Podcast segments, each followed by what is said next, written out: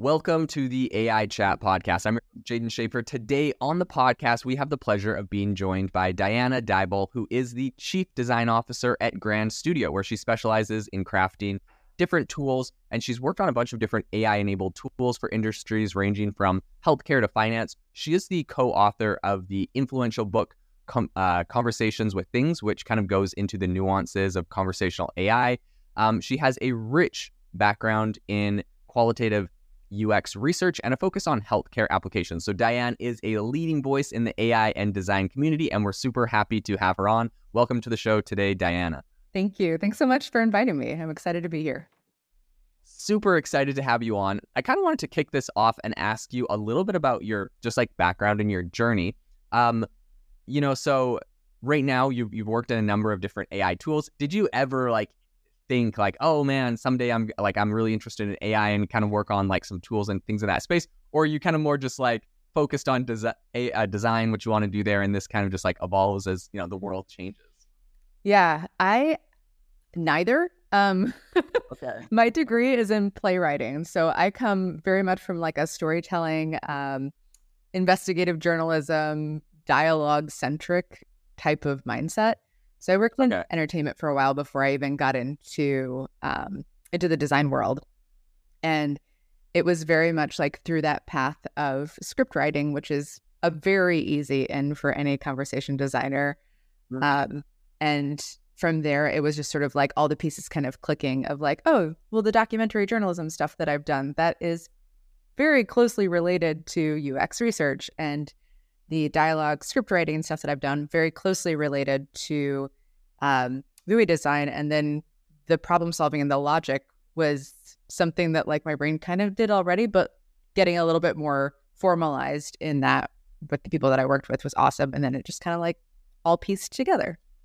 That's super cool. So walk me through a little bit of that, right? So you're writing plays. Like, what do you have a friend that introduced you? Did you just have like interest? Like, what kind of brought you into the space you're in now?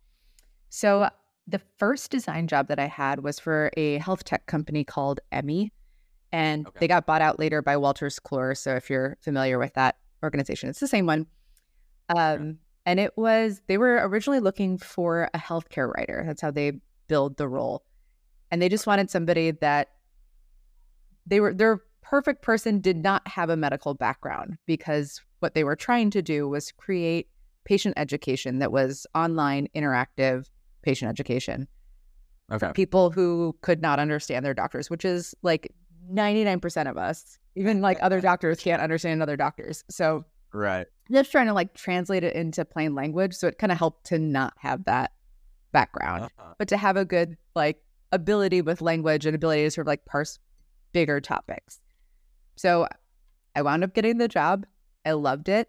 And right off the bat, there was some sort of like baked in logic flows of, if the patient wants to explore this topic, how does that change when they come back around, so that you're not surfacing the same thing every time, and that it feels a little bit more dynamic and conversational to where they're at. So that was really kind of like how I got in. And then from there, it was deeper dives into omni-channel and multimodal designing, and doing more of like on-site field research in the UX space, and kind of like piecing all of that together. And then like now what I do at Grand Studio, we're far more like digital design and multi-service plus digital product plus conversation design. Kind of like, we have the big toolbox. We just pull out whatever's needed for that particular problem. Okay, very cool. So I understand you've done a number of design things specifically kind of in the AI space. I'm wondering, or, you know, working with some AI tools, I'm wondering if you could talk a little bit about some of those. Yeah. So for most of my work, I'm under NDA, so I can't necessarily name drop clients. So I'll start with one that I can. This one was one that I did for EMI, and it was working on a team. We put together what effectively was like an AI brain that then sort of captured data from patients who had diabetes. And the intent here was either people that were just diagnosed with diabetes, so they didn't have like a ton of information and maybe needed a little bit more support, or people that had been diagnosed previously, but like for some reason or other had slipped and had just been in the hospital with elevated blood sugar. So kind of like two different paths already of like people that know a little bit more and people that don't. And something about diabetes in general, this is kind of prevalent throughout healthcare, but I think specifically when we've got conditions that are chronic, that are tied, at least in the media and like public opinion, to lifestyle, you have a lot of baked in judgment assumptions from the recipient of any communications. Okay. So the reason I think that this AI approach worked well in this instance is because you gotta take the person out of it. So you don't have like a doctor in front of you or a nurse in front of you or a diabetes educator who's looking at you and being like, well, how were your sugars today? Did you get out and go for a walk? Which, like, even if you ask that in the nicest possible neutral way, it can still feel judgy because of the history of people judging folks for that. Gotcha. So putting that in the AI context just took the human judgment piece right out of it. And it was just like, I am a robot. I am collecting some information. That's it. If you need like something else, I can connect you to somebody who can get you something else. But this like storage of the information was helpful to deliver the appropriate follow-ups. So like if somebody is in an elevated sugar state, well, then we can get them to a human to triage that and to give them like more in-depth support. We would also remember that for the next time. So when we call, we could kind of follow up on, hey, I know last time we talked, you were in this state. How are you doing now? And kind of do one of those check-ins that isn't necessarily needed or appropriate. If the person's like kind of killing it and doing fine, then it's more of like a transactional, hey, just like checking in. How are we doing today? Yeah. That's super cool. And I see like that's one area that I really see like AI excelling at. You know, a lot of people, of course, have the concern that's like, oh no, AI is going to come, it's going to displace a lot of people, a lot of jobs. And, you know, I think those are definitely like conversations that are like great to have and look at and stuff. But at the same time, I see so many incredible areas, like you mentioned, right, where maybe someone doesn't want to talk to a human about it, right? Maybe they just want to talk to something that doesn't, you know, feel as judgmental or whatever. Or even, you know, I was recently talking to someone on the podcast that they're working on like autonomous helicopters to help deliver medicine to like conflict zones, and they're like, you know, some people like complain and say, hey, we're like displacing pilots' jobs, but they're like, the pilot's life is at risk to, you know, fly this medicine into these conflict zones. Like, you know, for us, we're super thrilled that we have the ability to kind of, so there's so many different areas that I think AI have the ability to kind of make these really positive impacts, and I think they're a lot less controversial to be like, yes, of course we should have more things like this if it's really improving people's quality of life and making people's lives better. So something I would love to ask you about with this one that you worked on and some others, what were some of the more challenging aspects of kind of designing this whole thing for you? Yeah, I think in every instance, like as a designer, I mean, that's really like the hat that I wear. It is oftentimes challenging to work with folks who are not, I think, as in the weeds in like the design world as designers are. Like that's our job. Yeah. And I think sometimes there can be this block of designers are taught to have empathy for the users, and sometimes that one, like other people don't have that beaten into them the way that designers have that beaten into them. So like that's just sometimes needs to be learned, or it's somebody innately has it or they don't. And so that can kind of be like a translation issue. But also designers tend to sometimes be a little holier than thou around that. Yeah. And like forget that the empathy also needs to be had for your stakeholders. And it's not just like, oh, I'm going to go to bat for the user and I'm going to defend them. And yes, that's great. That's important. That's our role. But things get done much better when you also have empathy for the people that you're working with. And so particularly, I think, in these spaces where design has higher stakes in healthcare, in finance, where you have folks that for very good reason have to be black and white. There is less like nuance because someone's life or their livelihood is at stake. Yeah. Yeah. Then that often feels like the biggest challenge is just working through the, okay, I know that like clinically it has to be like this number for us to make a decision one way or the other. But if the person doesn't know it, which is sometimes very true for things like weight, blood pressure, sugars, like anything that you might be trying to collect sort of by a self-service method in a healthcare setting, if somebody doesn't know it, you have to have some accommodation for it, for the system to work and for the person to continue to use it and trust it. And so that's, I think, where the conversations sometimes get really tense. Meaning, like, if someone's putting their personal, like, medical data in, but they don't know, like what their blood pressure is at or at a... Yeah, like in the diabetes instance, like, we might call and be like, what's your sugar level today? And somebody might say, like, oh, it's, I don't know, it was 7.3 yesterday, so probably 7.3. A clinician might want, well, no, I need to know what it is today, right now, so that we can check this and make sure it's accurate. And I think from the design side, you say, like, I hear you. I understand why you need this, but, like, we also should account for this situation where somebody, maybe they, like, are on vacation and they don't have their tools with them. So they want it to be, like, exactly to the T. And it's kind of tricky, like you mentioned, too, because with areas like healthcare and finance, like, there's regulations that also kind of oversee all this stuff. So, yeah, I totally get that it's tricky, but at the same time, yeah, that's so interesting, kind of being the work between, especially in an industry like that, as, yeah, the designer, you're definitely kind of put between those two places, trying to find the best solution that works for both of them, which I'm sure is a challenge for sure. Something that I'd be really curious about, I know you've worked, you mentioned finance. What are some areas that are exciting to you in AI and finance that, people are designing and working on today?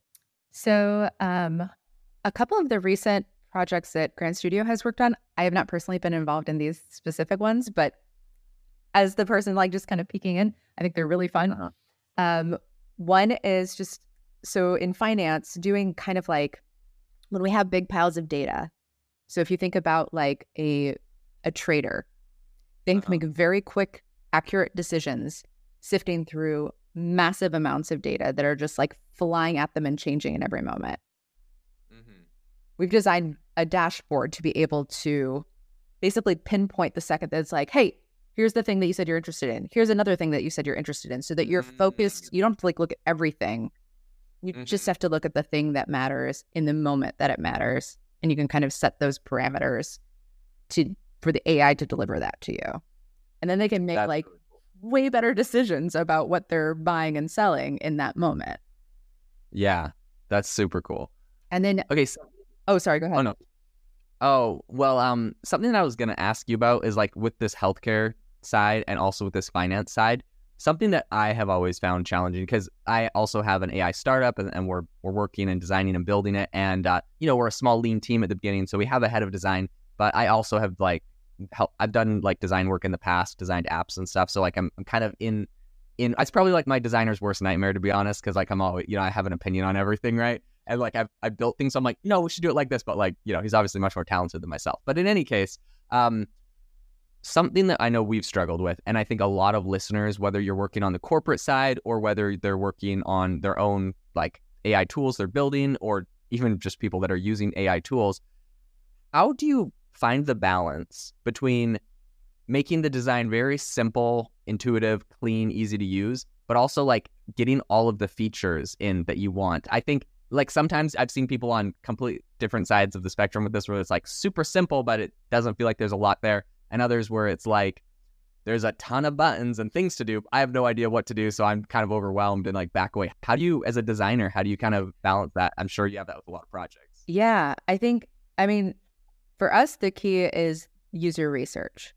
So before even getting into these are the features we're going to build, these are the requirements, and sort of like setting that all up, doing some research with people who either are existing users or going to be representative of the people that might be using this, to understand like mental models. How do they think about this stuff? What is like the sort of organizational mode that they have in their mind?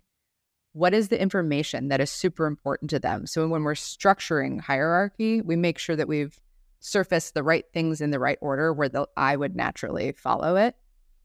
And then also understanding like what their workflow is. So we've designed stuff for electrical engineers, software for smart grids. And honestly, like I look at it and my mind like just gets shot because my brain doesn't think like that, but I do not need to use it. It doesn't matter if it blows my brain. It works for the electrical engineers. And I think like that feels like the real crux. You can't get to it without like doing the research, but like when you understand what somebody needs, you can deliver on that need. And then it could be super busy. It could be super empty, but it's intuitive because it's meaningful. I love that. I think that's a good key because definitely, you know, talking with my CTO, we'll sit down, he'll show me like his code portals and all the things he's like working on and stuff. And to me, I'm like, oh my gosh, this is, I don't know what's going on. This looks overwhelming. So yeah, I think you're right. It's like you really have to focus on the user, what they need, and something that might seem overwhelming to me. And I'm like, this is a terrible design, but for an actual user, this is exactly what they want. And it's the best way to do something, you know? So that's super interesting. Diana, tell us a little bit about your book. I kind of mentioned it in your intro, but tell us a little bit about your book. Yeah. So my book, co-authored with Rebecca Ebenho, is called Conversations with Things. And it is basically a practical guidebook for folks who are designing conversational AI. So whether that's a chatbot or a VUI, or multimodal, understanding a bit more about everything from like the principles and best practices of how to do stuff, as well as like just getting in the weeds on things that are weirdly hard to find, like documentation. And part of that is because it's a little bit still Wild West. There isn't one like Figma for everybody to use. Yeah. So people use like a lot of different methods to do it. So just kind of like going through some of those practical things that are a little bit harder to find examples of to teach people how to do this. And then of course there's like process and ethics and other things to be considering, kind of like big picture as you're moving through the design. That's super cool. What's one maybe insight or valuable thing that you feel like people could take away from your book? Like give us like a teaser for people that might be interested in going in and getting it. And I'll also I'll mention I have a discount code if anyone is interested in the book that I will leave in the show notes as well. So, I mean, I love multimodal stuff, and I often find that it's hard to find good information on it. So for me, that chapter is one of the more exciting chapters. And I think especially as we think about like where AI is right now and where it's going, this isn't, again, it's a tool in the toolbox of all the other tools that we can use. And the most successful solutions tend to be mashups of a couple different things. It might be an app that also has a chatbot integrated with it, or it might be a process that supports a digital tool, or the other way around.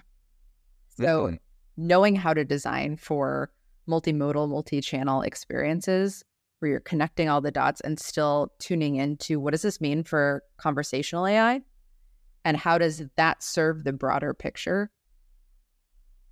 That's what I really get excited about. So that's my favorite chapter. Okay.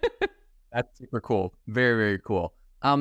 Something I would love to ask you your opinion on is who do you think could use a little bit of improvement? Ooh, okay. I'm going to not like call out this chatbot, but like I was surprised the other day. I have a couple different credit cards and apps. And I was going through because we're going to be traveling, and I was like, oh, I wonder if I need to like let anybody know that we're traveling. And I went through all the chatbot experiences, and the one that stood out to me as like really was Eno, the Capital One. Oh, really? Yes, because Eno was so good for so long. Like it blew my mind that I was like, what's going on here? And the thing that caught me, it's not like it's awful or anything, but it's so programmatic. I mean, like it doesn't really feel conversational, especially in this day and age where we've got a little bit more access to large language models. Yeah. And it was repetitive with the choices that it was offering. So it wasn't like taking into consideration It gave me like 4 choices. I tapped one of them. It responded. I was like, do you need any other help? And presented the same options again. And I thought, okay, well, that seems like a very basic thing that could be served. Even if like I get like transitioning to any new platform is a beast. So fair enough. But like that piece is what caught me was that one's an easy fix. Mm-hmm. Yeah, very, very interesting. It's kind of crazy when you see like these big, huge platforms, banks or other ones, and it's like they have some fundamental issue like that. I don't know. Something about banks and their customer support is, you know, always, everyone's always got something to say about it, but this might take it to another level. Well, I will say like customer support, I'm not going to throw banks entirely at fault here, but customer support in general is where everybody really wants to trim the fat, right? Like to just scale it down as much as possible, automate it as much as possible, because people are costly. And unfortunately, customer service isn't really valued in the way that one might hope. So that is not seen as money that is well spent. And so I think people might think like sales, like get more money, bring more in, less of the like, you know, keep what we have. Exactly. Yeah. So I think I see a lot of the, especially when you were talking about like displacement of jobs, that's where I think we see the most of that, is people trying to clear out customer service centers and replace it solely with a bot. Yeah. And it's like, that one's tricky, because it's like, definitely a human could give you a better experience, I feel like, for a lot of times. But at the same time, the AI does like a fairly good job of automating a lot of the process. And as it gets better and better, like inevitably AI will be capable of doing a lot of those jobs. And so, yeah, that one's a tricky one. It's because it's less of even like, is it good or bad to replace people with AI? It's just like, it's more cost effective. So love it or hate it, like companies will do it, you know? So that's kind of like what, I don't know, like, is there like regulations? Is there like, what do we do about that? How do we look at it? Cause it's, you know, it's coming. And as you mentioned, that's kind of where everyone's first focus is on clearing things out and doing stuff. Yeah. We do like, as part of our process, we do like an impact analysis of whenever we're like designing an AI, what does this mean for the people who are in the roles currently? And like, how are we just straight up letting them go? Is there a way to reuse some of like this intrinsic knowledge that they have and maybe position them to do something else that is higher value to the company? And that way we're not necessarily like clearing everybody out. We're just repurposing them for something that does generate more direct revenue for the company. Mm-hmm. That's awesome. Yeah. And I think like that's a big aspect is AI makes companies definitely run a lot more efficiently. You can be a lot more efficient. But at the same time, you know, if people's role isn't needed because an AI is doing it, find a new role for them, find a new place for them in the company to kind of grow and excel. And all of a sudden your company is able to produce at so much higher of a level.